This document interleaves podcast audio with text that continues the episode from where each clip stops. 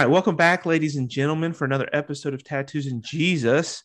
Uh, we have another special guest with us today for an interview. This is episode 49. Um, at next week is a huge, huge episode, episode 50. It's a big moment for us. Um, but that doesn't mean it should detract from this week, episode 49. Josh is back with us after hanging out in Utah last week. Uh, and then we have another special guest, um, Mary from Stomping Grounds in Greer, South Carolina. Mary, how are you doing today? I'm doing well. How are you? Listen, we're rocking and rolling. Josh, how was Yes, your sir. hike? How was your hike in Utah? Oh, it was beautiful. It was um it was very I don't know, like captivating, I guess is a good word. All the all the regular terms you would use when you go hiking. We went to Zion and Bryce National Park. So um, both of those are pretty popular in the United States. And so we were walking through, you know, I almost died a few times because I'm not really the best in shape, but uh, didn't realize our first hike was probably uh, top five most strenuous hikes in America. So that first hike, I'm just going up the entire time, and I'm literally feel like I'm just gonna like pass away at any moment. But other than that, um, we got to the top. It was beautiful. Definitely would definitely try to go back, and then uh, appreciate Jimmy filling in for us last week. So That's shout out to Jimmy. All right. A couple weeks ago, we took an afternoon and ran down to Stomping Grounds Coffee Shop in Greer, South Carolina, and that's how we connected uh, with Mary. And, and she recommended some coffee for us to review today. Mary, would you please tell us or remind us what are we what are we drinking here? So what you're sipping on is our Jamaican butter rum bean. It is a medium roast, and it's kind of got a caramel English toffee kind of hint to it. Um, it's sort of on the sweeter side without adding any sugar to it. Um, it goes really, really well if for people who like to drink just black coffee. Okay. I got you. So why did you recommend this for us? Like what is it about this that you you really like or thought would be good for us? I think it's our best bean. Um, I think it's the most like enjoyable, especially if you're doing like a coffee tasting. Um, you really don't want to like taint a coffee tasting with like tons of creamers and sugars and additives and stuff like that. You kind of just want to let the coffee speak for itself. Um, I think this is like the best like between like light and dark roast. Um, it's got the best. It's the most versatile our beans, I think, too, because you can drink it hot, iced, you can even drink it frozen. It's really, really good. All right. So Josh and I have kind of gotten in this habit, literally started yesterday, of whatever's left from a pot of coffee, we'll throw it in the fridge and Uh-huh. drink it cold later. So this would be a mm-hmm. solid one to do that with. Yeah. Yeah. Right, right. We'll do that today then. Mm-hmm. Because we still got some left Although- over. It's not really recommended. So usually hot coffee's supposed to stay hot and cold Yeah. coffee's supposed to stay cold. It's not going to give me cancer or anything, is it? Down and still- What? It's not going to give me cancer, so it's okay. Yeah. So, yeah, so this should be all right. But so how do you so how do you exactly do ice coffee? Like how what's the best way to make like Yeah, coffee what's iced what's or real iced coffee? Because there, there's so many different things like Keurig's like, yeah, we have iced coffee, but really it's like put some ice cubes in a cup and put it under there and let it like melt ice. But The best way would be to do cold brew, and cold brew is a process of extracting coffee without using any heat. So it's cold steeped for longer, more caffeine is extracted, and you get a more level acidity out of it. It's a it's a much nicer mouthfeel drinking cold brew rather than iced coffee. okay. And so uh, can you make cold brew at home? Oh yeah, yeah, yeah. So it depends on like different recipes of how strong you want your coffee. So then there's cold brew concentrate, and then there's just cold brew. So cold brew is more or less more watered down, more on the iced coffee side. And then there's cold brew concentrate, which is also called cold brew espresso, which is what we use in all of our iced lattes. So it's more of like a concentrated version. It's like a hot shot of espresso, but just cold. So we use those in all of our iced lattes. Okay. I got you. All right. What um So, what is your favorite hot drink that you make at Stomping Grounds and cold drink that you make at Stomping Grounds? My favorite hot drink is a cinnamon white mocha. Mm. Anything with cinnamon in it is is just so good. Just it's just so cinnamon and coffee go so well together. And then my Oh. favorite ice drink, which I'm actually drinking today, is um, brown sugar cinnamon, iced brown sugar cinnamon with cold brew and oat milk. Um, Do- that one's delicious. Do that you sounds- remember what you gave me to drink when we came over there? Because it was phenomenal. I gave one of you I got it wrote down. one of you had a vanilla nut spice, and then the other one had a cinnamon white mocha. Exactly. There you go. Yeah, that cinnamon white mocha was slapping. That thing was delicious. Nut spice was on point. It had some nutmeg Yeah, on it or something. nutmeg on top. Oh my goodness, that thing Mhm. was heaven. I ain't no doubt, a little razzle dazzle in there. Yeah. Um, So tell tell us this. We kind of jumped into some of the stuff you do. How did you get into coffee? How did you get into working in a coffee shop? I want to hear your story. Where are you from? And how did you get into this coffee shop world? Well, I'm originally from a little town called Barberton, Ohio. It's up in the Akron area of Ohio. Um, I ended up getting really, really lucky. So there's this coffee roaster in Ohio called Crimson Cup, and then they have little local coffee shops um, throughout Ohio. And I just randomly found one day that my my hometown's it was called Cabe. My hometown's coffee shop was hiring for a couple new baristas, and I just happened to apply and she just took a chance on me. I had no coffee experience. I've I've never done any kind of like barista, bartending, anything like that. Did you Never love coffee at that point, or were you just looking no, for a job? didn't. I was just I was just looking for a job. Like I just was like, okay, this sounds like a cool job because like you know everyone wants to work at Starbucks and and I was like, okay, this is an opportunity to work at a small little coffee shop. I ended up falling in love with it, and especially the Crimson Cup way of how they make coffee. Um, they teach you from farm to cup. So they teach you every step of the way of how coffee becomes coffee and how it becomes like enjoyable and what's the best way to make a coffee um, suit each person's likes and tastes and like it really teaches you the art of coffee rather than just Yeah. how to make it, push it out, and sell it to people. What was the So most surprising thing to you? What what stood out to you as kind of the most surprising thing in that process?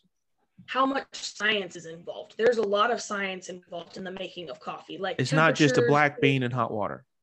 Yeah, no, it's not as simple as just steeping some beans in some water. I mean, it- it'll get the job done if you do it like that, but it's really more of like an art and it takes a lot of like passion and what makes a good cup of coffee is you caring about it more so than getting it right. It responds to positive vibes. Absolutely. That's awesome. So like even when we had so we had your I mean you, you get some beans from Little River. Uh, Uh-huh. well, maybe all of your beans from Little River, but um, we had Tyler on a few weeks ago, and he was giving us some tips about how to drink coffee the right way, hot coffee, cold coffee. So Yep. you know, what's some of your like top three or five tips that you want to give people when it comes to coffee? It could be anything. Ooh. Okay. If you are using hot espresso shots, it is to, and you want to use like an iced latte, you want to cool it down. Um, there's this method called temping shots. So a shot comes out at about 205 degrees. And what you want to do if you want to make that into an iced latte, you want to temp that down with some cold milk rather than throwing it over ice because you're going to end up what we call shocking the shot. And that pulls all the bad acids out of the espresso shot. Mm. So what you want to do is slowly cool it down and then it'll end up giving you I mean there's no really way to like make a hot shot taste great with an iced latte, but which is why I recommend cold brew. Um, but it is a better way to like the like the flavor profile will be better if you end up like cooling it down gradually rather than shocking it and making it cold automatically. Um, cold brew is probably the best if you want to do like a caffeine kick. Um, most people think that hot shots of espresso have the most caffeine, but per gram dosage, um, cold brew actually has more caffeine content per gram than hot shots do. Oh wow. Okay. Okay. yeah. Hot Do you feel cold brew. really intelligent when you talk about coffee now? I I wish I felt intelligent about it. There's still a lot to learn. I mean, darn. Yeah, I mean, yeah, yeah, yeah, that's good stuff. Like you got that's a lot of legit. people don't know it. Like especially for like me and Marty, we're just like, man, here's the coffee. so a lot of this education for you and a lot of this i mean it's an ever grow like you learn as you go but being able to work at would you say crimson tide up in ohio Crimson Cup. Crimson, crimson Cup. cup, That's right, Crimson, crimson Tide. Come on now. go alabama I mean, you're also No. from Ohio. You know it would be called Crimson Tide. Anyway Come on now. that's where a lot of this knowledge came from because they're teaching you literally the whole process from start to finish Yeah, absolutely. okay yeah. well then from start to finish I've learned more like as I've experimented with baristaing over the past few years, I've learned like Yeah. my own stuff. But the basis of my knowledge and like every scientific reason I have behind it was taught to me by Crimson Cup. and if you're like me somebody can tell me stuff and it'll make sense but it doesn't stick until i do it Yeah, once you do it, it's like it's just it's in there. You can just have it Yep. there. So how did you make go from Ohio to stomping grounds in Greer? Well, I actually had a really like nice life up in Ohio. Um, had like a whole family, a found family, not really like blood family, but a found family. Um, things went sideways and I ended up getting kicked out of my house. So I had nowhere to go. I was actually homeless for a little bit up in Ohio. Um, and my brother lives down in South Carolina. And it was during COVID all that time when the kids were doing like at home schooling, like on the computer. Yeah. And my brother posed this like proposition for me to come down south and help the kids, my nieces and nephews, with their schoolwork because I, you know, was out of work because of COVID and I had just lost my house and I was just in a spot where I could travel. So I came down here and then I stayed on here for maybe a couple weeks and then I realized that I really liked it down here. The weather like improved my mental health like crazy. And then my brother was like, "Well, why don't you just stay and make this permanent?" So I decided, I took a leap and I decided to move down here with nothing and um, just start my life over, basically. And it's worked out really well. When you say you were That was all the homeless, like were you just like couch surfing between friends for that time, or like Um, I slept on people's couches sometimes, but I felt bad doing that. So most of the time I just slept in my car. And I didn't have my dog at this point, so it was pretty easy to actually sleep in my car. yeah? I mean, I you speak to it now as like, yeah, it was a challenge, but it led to an opportunity that I capitalized on. But like Yeah, when you go when you go back to there, the co- there's a pandemic happening. You're homeless. You're sleeping in your. My guess is those were some hard days. Um, yes, it was very, very hard. And I had just lost my entire like friend group slash family that I had for the past like three, almost four years I had been with them. Um, they all just like turned their backs on me and I had nowhere to go. But we made something better out of it. That's right. You can look back and see that that trial led to something better, but in the moment it was a struggle. Yeah, absolutely. Gotcha. So then you moved down on your brother's proposition, but you've Uh-huh. decided to stay here now, right? Yeah. It's kind of like you had a found family. Now you got a found home in South Carolina. Yeah, and I've definitely found like stronger like friend connections down here because um my coffee shop back in Ohio, I'm still really good friends with all of them. We talk almost every day like in our Snapchat group chat. But then at the same time, I've also made a new family down here at Stomping Grounds and I love all of my baristas the same way I love my baristas in Ohio. So working in a coffee shop is like hanging out with family every day. It's not really a job. Like you get to do what you love and you get to hang out with your best friends while doing it. Yeah.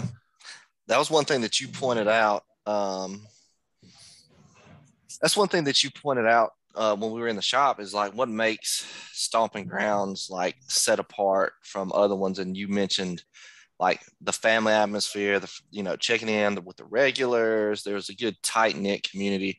Is that kind of what you had in Ohio? Like with when you say found family, is that mainly based around the coffee industry or the coffee co-workers like uh, you know what, how did that translate what does that mean exactly Well, the found family I had in Ohio weren't any baristas, they weren't any of the coffee shop people. okay Um, but I did have all of my coffee shop people at the same time that helped me through it.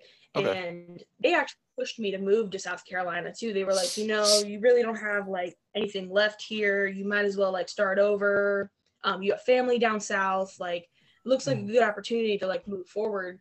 Um, but yeah, um, still very close with all of them. They're it's just like the best part of being at a coffee shop is talking to the people. Like as much as you love your baristas and like your family, the best part is talking to like, oh, that's Greg. He comes in every Monday and gets a vanilla Yeah. nut spice, or you know, just knowing like people's lives, or like you know, people come in and they update you and they're like, oh, I got the job, or something like that. You know, you know very small bits and pieces about these people's lives, but they still feel like they need to update you on them because you are like a small part of their life and like you're important to them you know it's uh it's real rewarding to have like friends that come in all the time it's not like you are serving strangers all day and it's just like a this is my order here's your Mhm. coffee get out goodbye it's like let's have a conversation let's get to know each other you know let's let's make you a drink that like suits you Yeah.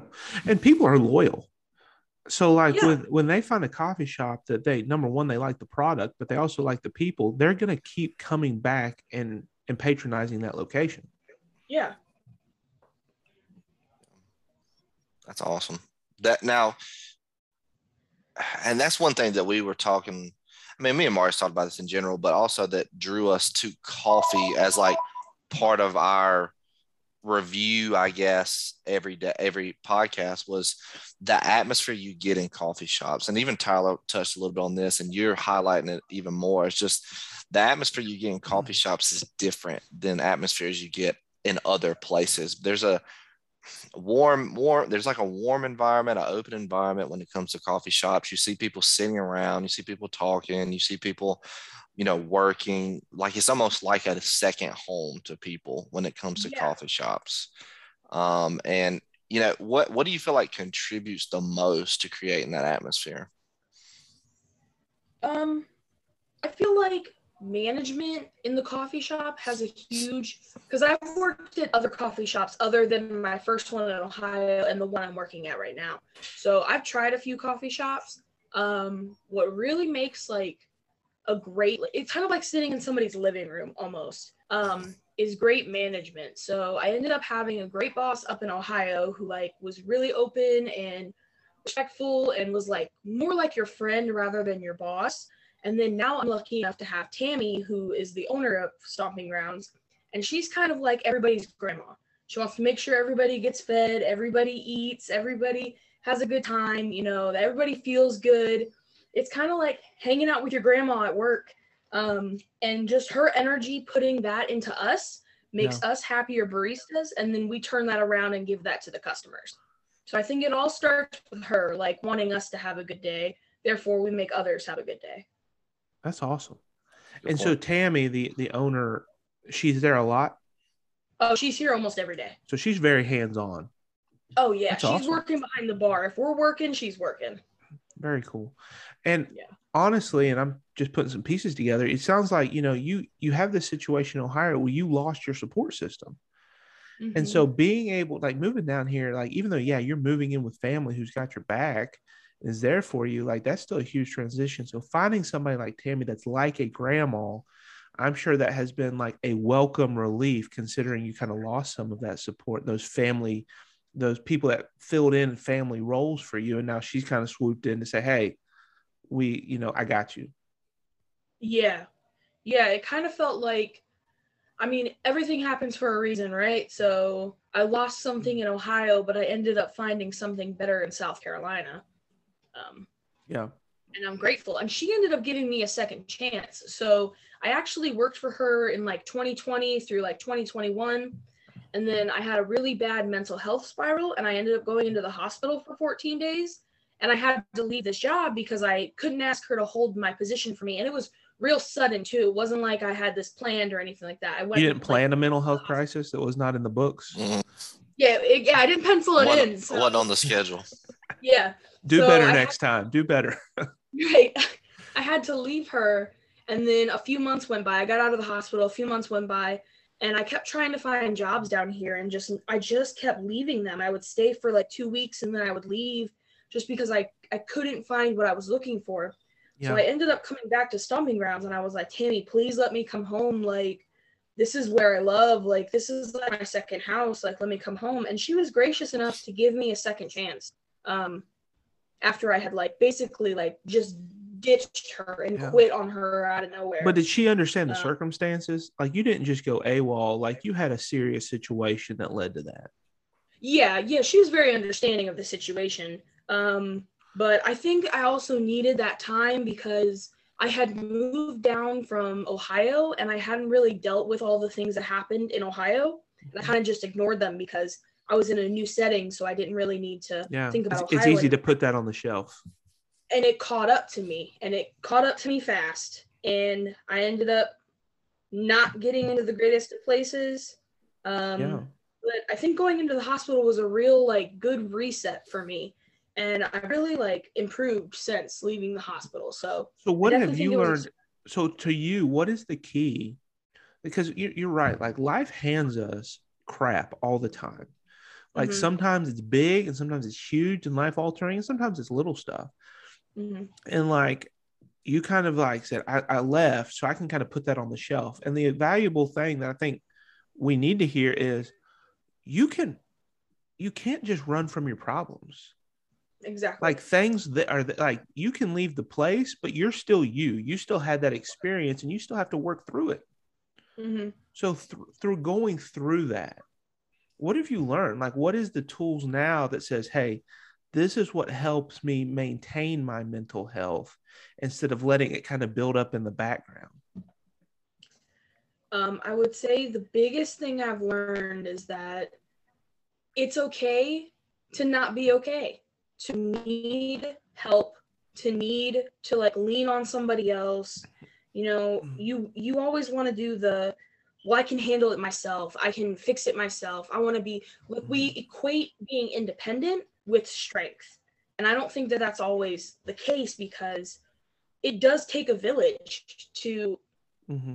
to like keep yourself going you need your friends you need a family you need a support system um, and then there's times when i think a lot of people when they go through like bad mental health spells they kind of isolate and i think that that's the worst thing you could possibly do because you don't want anyone to worry about you or you don't Yeah. want someone to fix it you want to be strong enough to fix it yourself Mm-hmm. um, I think it's really important to step back and realize that the situation is bigger than you are, and sometimes you need help and you can't do it on your own. And we haven't, and we're not going to dive into like your life from birth until 20 or whatever. But my guess is just from what you've said, you had to be independent.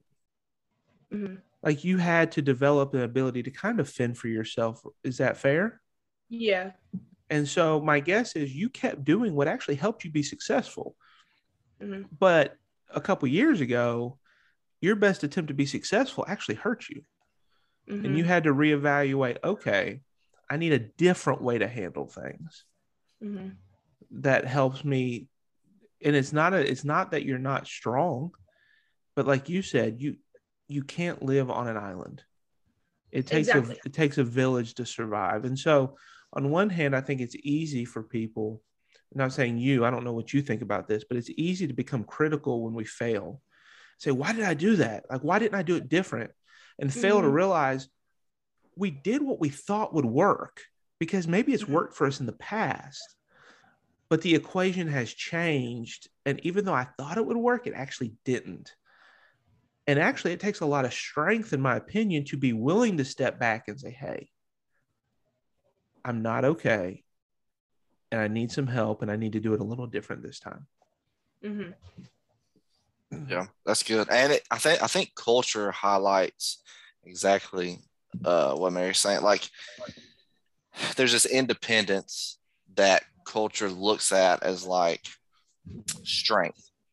You know, there's this independence that culture pushes in the sense of if you're independent, then you're you're strong. You're at the top of the top. You're you know this is, and then that's that's depicted. I always think about like TVs and movies, and that's depicted through roles of superheroes, of you know the, this knight in shining armor, this woman in shining armor, where they come through independent, everybody loves them.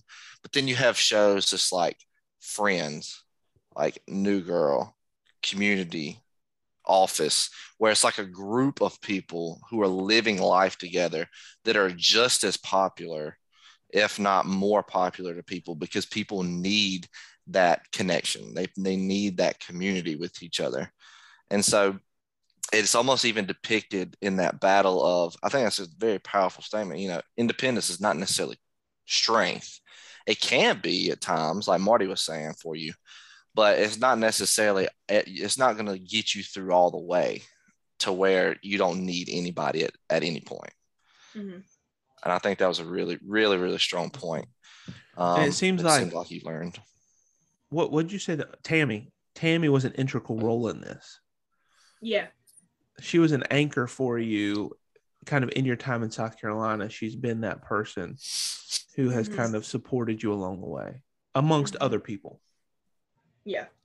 That's awesome. So what is your current role at Stomping Grounds? What's your title?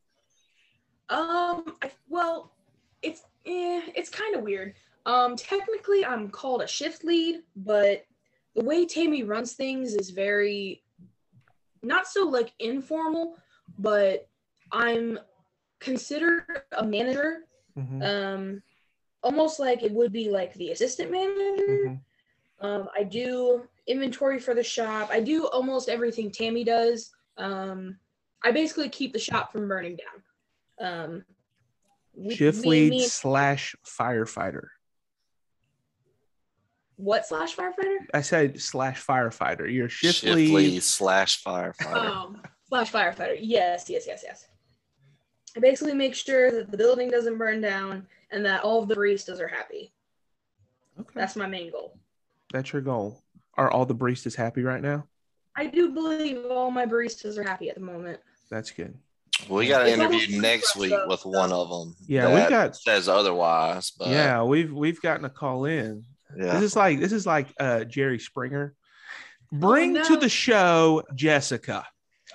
Yeah, barista Jessica. It's just like if, listen, not even give her last name. If your like name's Jessica, Jessica, you've got complaints.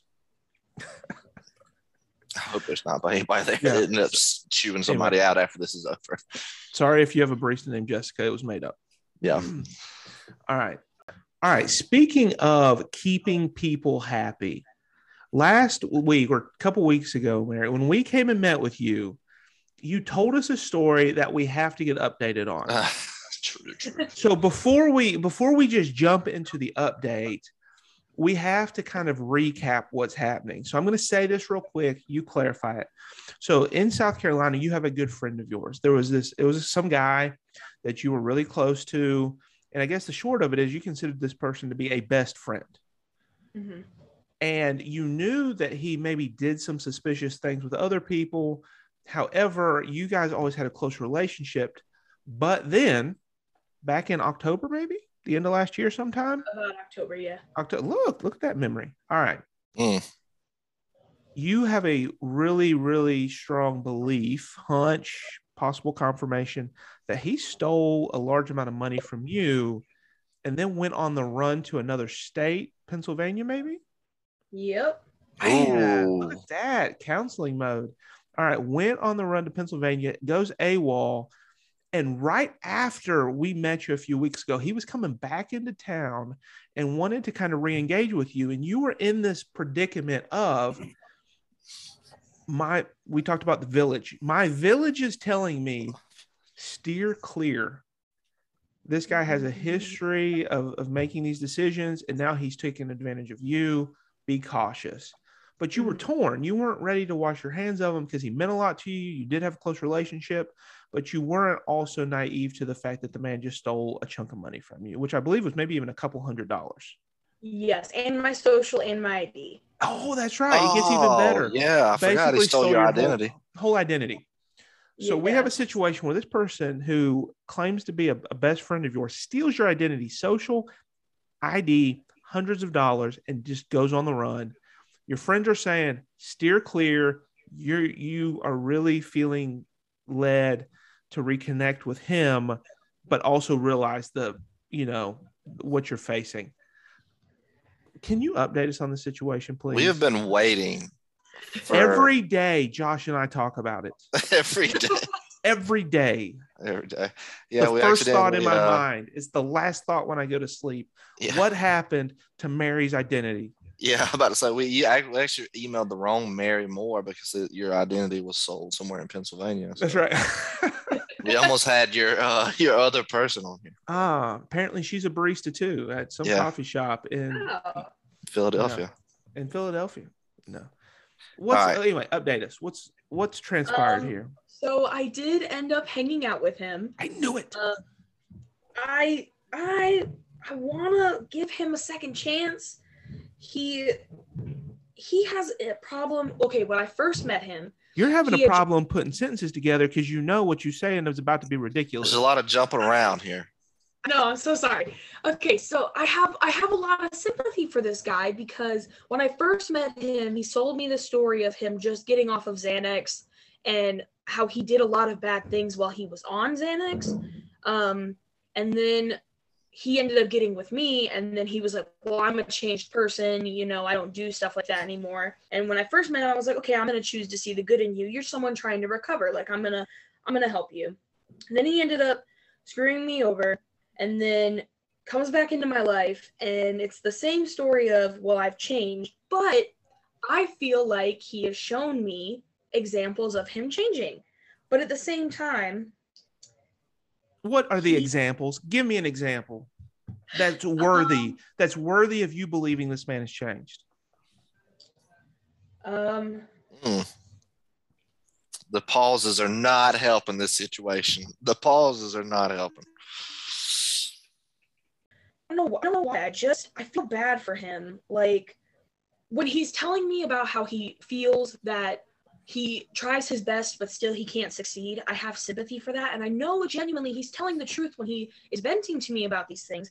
But at the same time, he makes bad decisions and ends up stealing from friends or finessing them of money here. He's kind of like a skimmer. He skims off the top. He takes things that people won't notice are missing until he has accumulated everything he needs he is very crafty.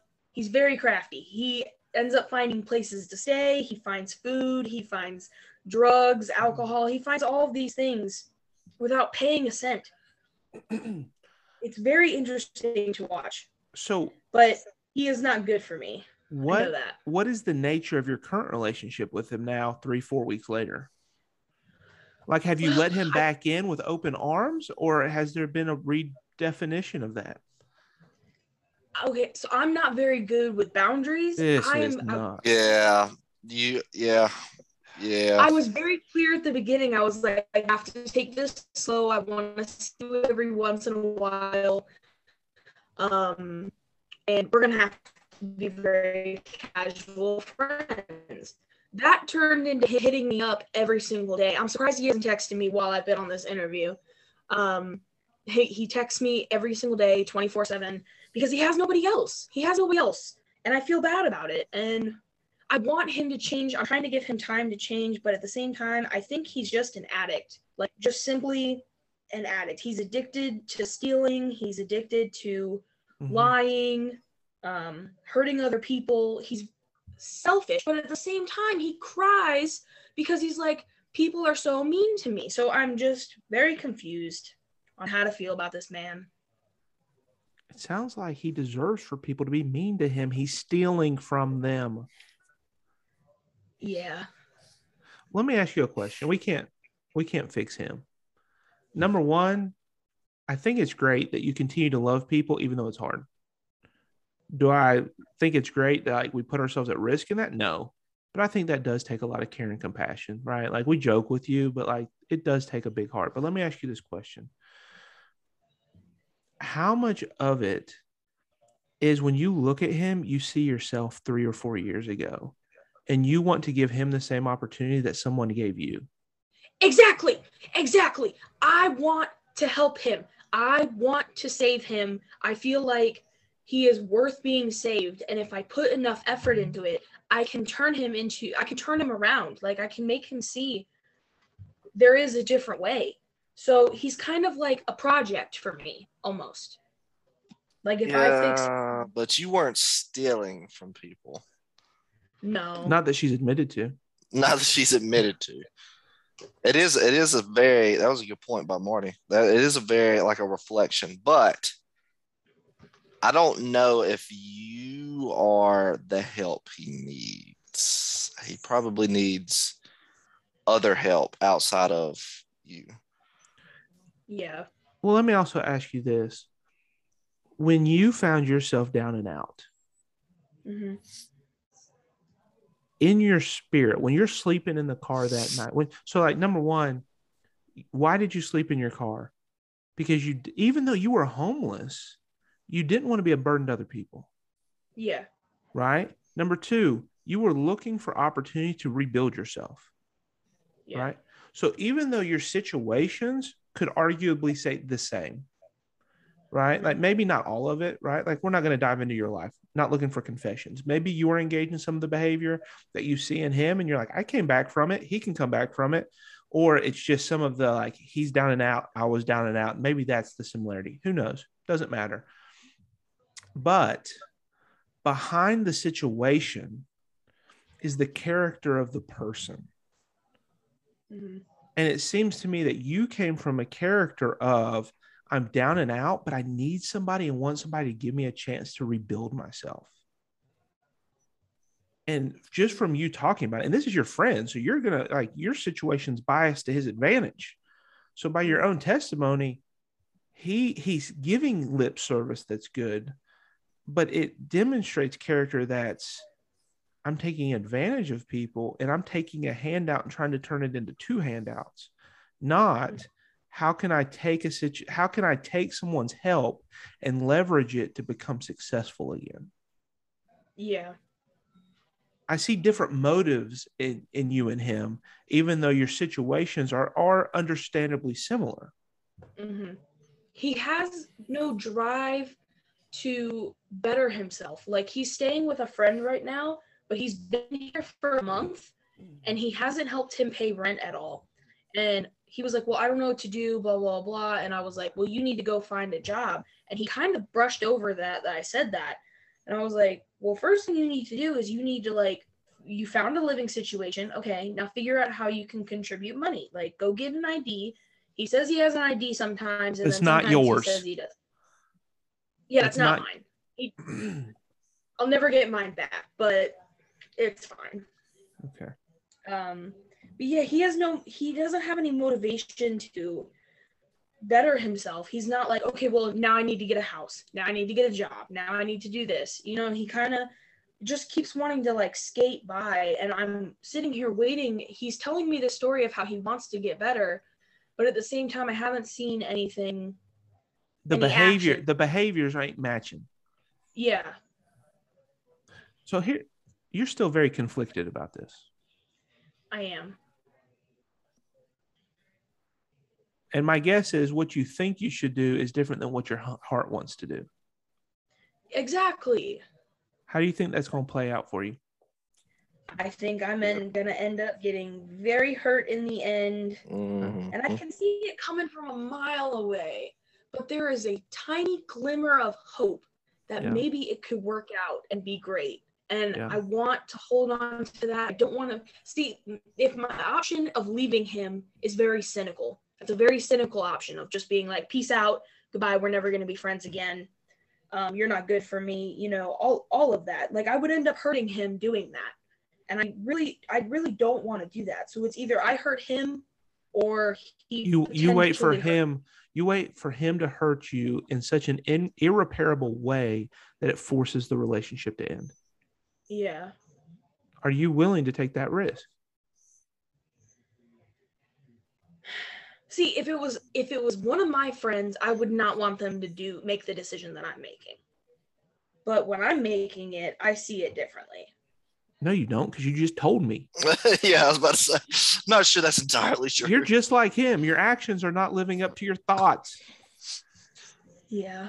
but you can keep. So here's the just what I que- pre- here's the thing though. You can you can hold on to the hope that you have while still protecting yourself. So you can you can still help without putting yourself fully in danger. It's I mean, just to theoretically, you. you. can do that. You've already admitted boundaries are hard. I was about to say for you, yeah, you seem like an all in. I'm here for you. I'm gonna carry you on my back if I have to. But like you, you, you gotta, you gotta helping him the best is gonna be setting boundaries for you. So here's here's my last. We're not to beat a dead horse too long, but this would be my only thing is sometimes we live in risky situations, but we feel like it's worth it, and that's okay. Right? Like you can say, I know this doesn't make sense, but I'm not ready to give up on him. Okay, that's fine because you see it for what it is. Um, Mhm. you know, my my thing is is we do hear stories all the time that you know what? There was only that 1% of light that 1% of glimmer of hope and i wanted to believe in it. And the person ended up responding and it ended up being life changing for him and we hold on to that 1% but we have to realize that there's a 99% chance that that doesn't happen and the blackness hurts us. But if that's a risk we're willing to take then it's a risk we're willing to take um, but the good thing, the thing that encourages me is number one, you have people around you that are telling you the truth, and you also realize this might end poorly. I know that. Um, but right now, you still feel like "Hmm, I still want to believe in this guy and give him a little bit of a chance. Yeah. Just keep your ID in your pocket. Wallet in general, wallet locked. Yes. Oh man. So in transitioning, Yeah. Let's shift gears a little bit. Something more lighthearted. so our show is called Tattoos and Jesus. When we were at your shop, you also had some tattoos. hmm Tell us what those are. I mean, you can't really show people, but tell us what they are. Yeah. Give us some backstory. It's a little overview Uh, here. I wish this interview was happening in like a year so I could have all the tattoos that I wanted. You know, like my full sleeve. I wish I had my sleeve to show you guys, but Yeah. sadly right now I've only got four, but I only count three of them because one of them doesn't count. So My Right. first tattoo- Right. got I got a little moon on my arm.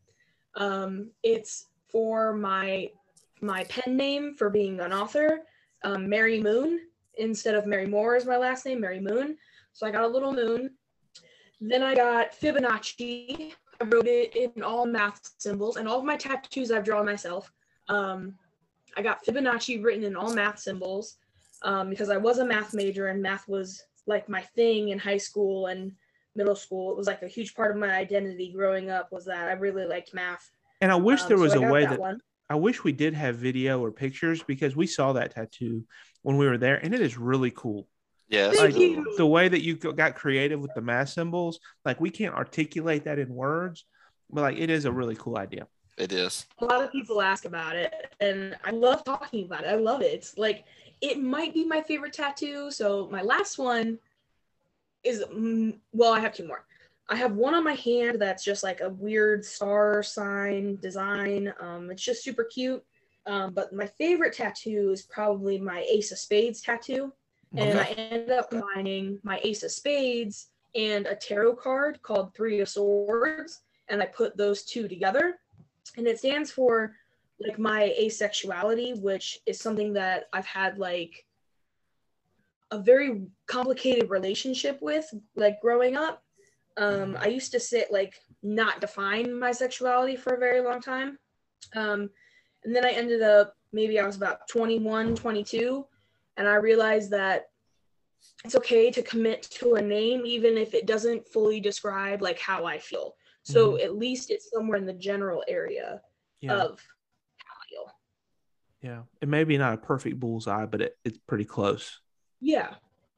So, and we, and we talked about this when we were at the shop that um, we, you know, we are a, a faith based podcast. And so a lot of our listeners come from uh, the faith world and talking about sexuality and the different sexual expressions and gender identities that people take. Sometimes some people are very familiar with those and stay informed and knowledgeable. And then other Mhm. people are like, man, that's just, I'm, I just don't understand it. So, so that we can better understand what that means to you, when you say that I'm asexual, put some words to that. What do you, what does that mean to you?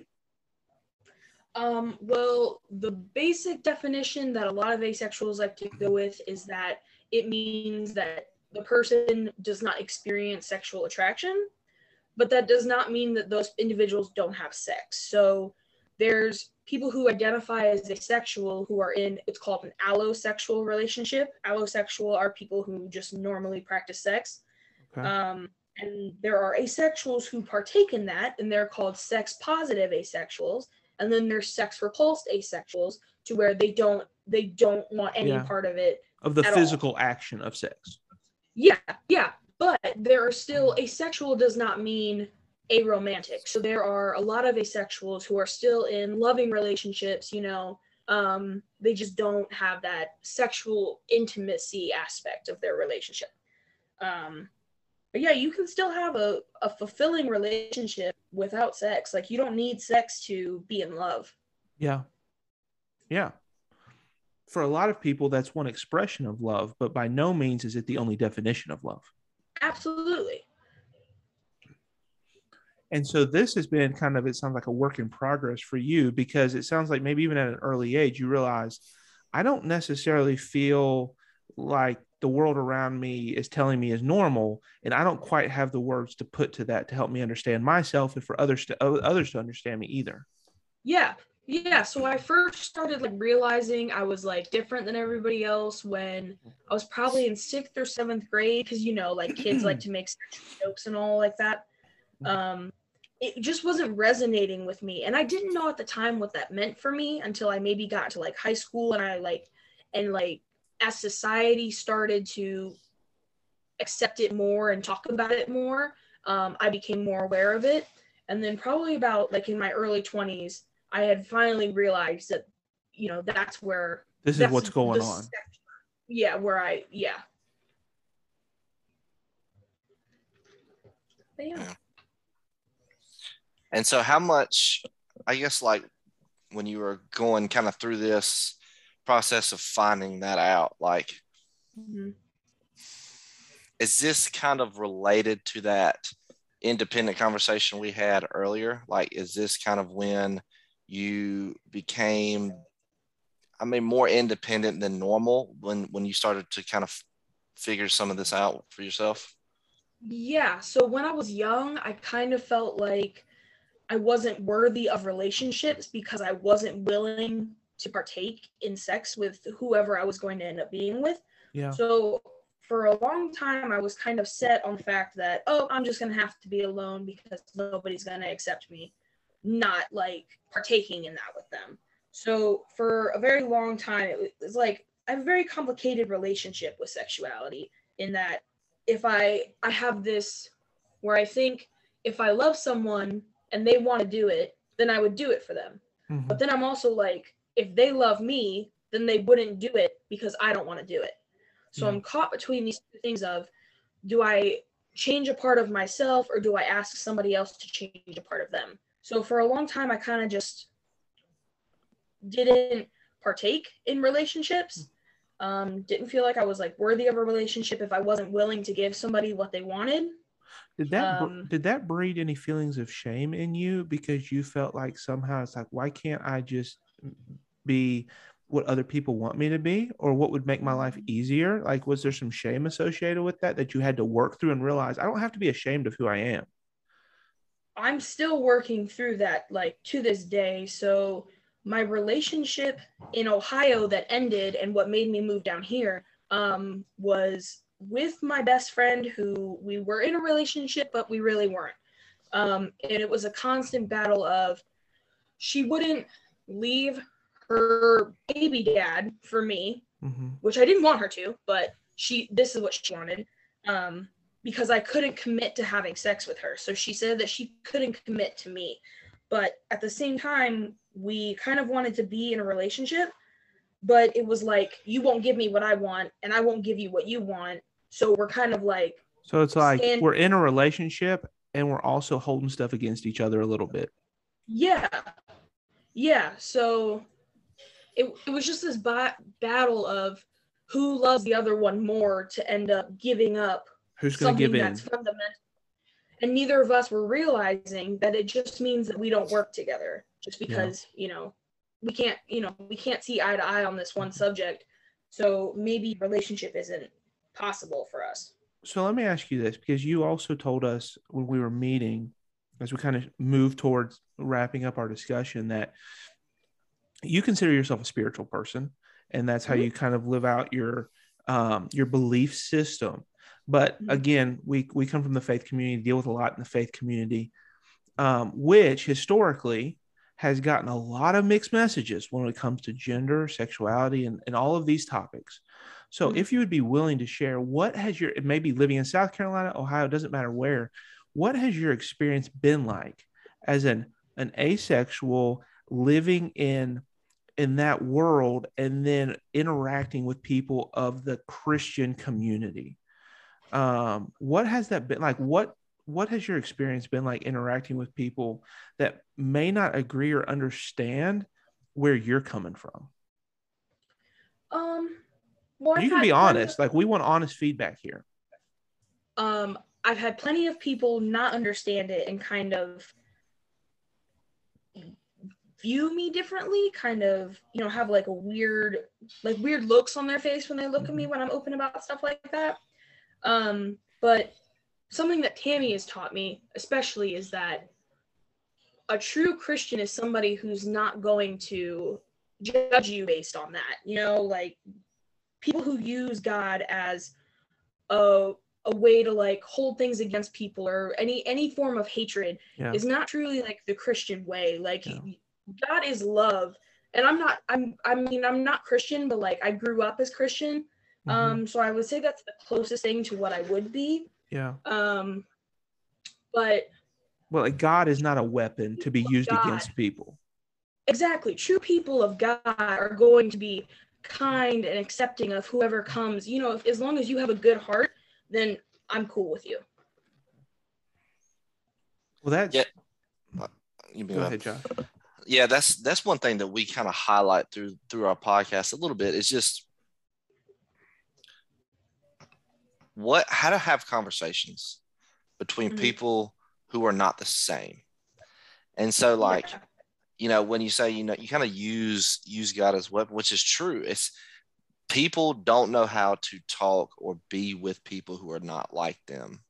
And if you're not like them it makes you uncomfortable. And if you're uncomfortable you don't want to be around them and so Mhm. you try to change that person to fit your personal mold and and a lot of times christians will use religion not not necessarily god not necessarily christ but use religion to kind of force that mold on people that they're uncomfortable with talking with or being in a relationship with. Mhm. and so that's some of what you've seemed to be experienced you know throughout your life um, with with what what you've been kind of finding out about yourself All right. We need to go ahead and wrap up for today. But you know what I just realized? We What? never scored the coffee. All Our, we haven't all of our listeners are probably like, you didn't score the coffee. Don't end the show. So, what, what did you say this stuff was called? Rum, jamaican butter rum Ja- jamaican butter rum Jamaican. All right, Josh. Jamaican butter rum. On a scale of one to 10, five being kind of break even neutral. Where do you put Jamaican butter rum? so for people who are listening don't know and i don't you know might not even be too familiar our scale is pretty strict once it gets past five okay so if if the coffee falls in between seven and nine i don't think we've had any coffee past a nine just because we don't want to set ourselves up for failure here like we don't want to be like oh man this is a nine and then we go down the road and this is a better cup of coffee and we've already screwed ourselves but seven to nine is like top tier coffees Top tier. Mhm. top tier coffees on this podcast, Mm-hmm. top tier coffees, seven and nine easy. And so a five is like, yeah, more like Marty said, like middle of the road, like Like, it's know, good. Nothing bad about it. You got your Dunkin', you got your Starbucks, not like gonna stuff drive you to a get from different county for it. grocery. Yeah. So with that being said, we usually try our coffee. So Marty tries his plain, nothing in it. I don't. The only way I drink my coffee, I put a little bit of sugar in it. Sometimes. Mhm. Don't use creamer. don't really like the creamer aspect of it. But Josh, you're avoiding the score. Get to the score here. well, I just wanted to lay out, you know, for the people who are coming into the Dirty Brew review here, what our coffee metrics are. Because some people you'd be like seven, and you're like, man, that's trash. I'll never sell this coffee again. Anyway, so Jamaican butter rum for me personally is a great cup of coffee. You don't have to add anything to it. You brew it and you drink it. Kind of like that cup, pot to cup. it's got a it's got I'm a giving- it's got a strong flavor, but not an overwhelming flavor. Exactly. So you don't need to add anything to it. That's right. Seven four. Seven four. Seven four. Because you can drink it and you don't have you don't Yeah. need anything. So here's here's what reminds me of, and this is a lot of people don't like Panera's coffee, but I really like Panera's hazelnut coffee. And this really reminds me of like the not the flavor, the flavor is different, but it's the same, it, it would be in the same category. Like the the type of flavor with the coffee, the strength of the flavor is right there. And so I'm at a six eight. So and Josh always scores better than me. Um, so you divide that by two. So That's, that's, not true. what? uh, That's what not that? true. Sometimes- 6.8 sometimes plus- you- what'd you say it was? is A seven what? Four. Seven one. Seven one is the final score, which honestly is one of our higher scores this year. Yeah. So, So Jamaican butter rum has a seven one. I'll I'll be honest, I couldn't drink it every day Mhm. because it's kind of one of those that you mix in every once in a while. Like yeah, if you want a good, you know, good flavored coffee, then Mhm. I will we'll definitely brew this up like an afternoon. Like this this would be really well, and I, So- even the the ice aspect of it probably be pretty good. I um, you're three for three, Mary. You're the the recommendations you gave us at the shop, absolute home runs. Delicious. 10 for 10. Jamaican butter rum, fantastic black bean coffee with a little bit of flavor. So, all right, listen. Thank you so much for coming on. Yeah, we we highly appreciate it. Thank you for having me. I've loved it. Well, Yeah. that wonder, listen, I, we love to hear people's stories, and you have been more than gracious to be transparent about your story. And we love that. I think our listeners love that. And so we appreciate your honesty. If any of you want to meet Mary, go to Stomping Grounds in Greer, South Carolina, and she will be there making baristas happy. That's right. That is right, and it's delicious coffee. That's right. Delicious coffee. Anyway, Mary, any final thoughts before you leave? Um, I do want to mention that is the 110th anniversary of the sinking of the Titanic. Oh, that's right. One of the most devastating um, natural disasters we've ever had. I remember her talking about the Titanic when we were there. I did. I forgot about that. Because you're Yeah. here's what we didn't get into is you've got a lot of quirky passions, math, like history facts, Mhm. like you know, Titanic. you know a lot of things. Anyway, Well next diverse. time, next time we'll dive into the wealth of your uh, Titanic knowledge. Yeah. Shout out to the Titanic. Everything Big- I know big- about the Titanic, I shout learned out. on TikTok. you learned on the movie, probably. I wasn't allowed to watch it because there's that little nudie scene. Two VHS tapes. I do remember that. You had to. You, Oh, that, I that- still have it. yeah, that was one of the ones. One of the first movies I ever watched where it was two. Yeah. You had to take it out and you had to put the other one, other one in. I was like, man, this is long. I will say I'm a huge Leonardo DiCaprio fan though. Oh yeah, I can't mess with Leo. That's so, for sure. Anyway, Mary, thank you so much. Yeah, pr- thank you, Mary. Until next time, y'all behave yourselves. Holla.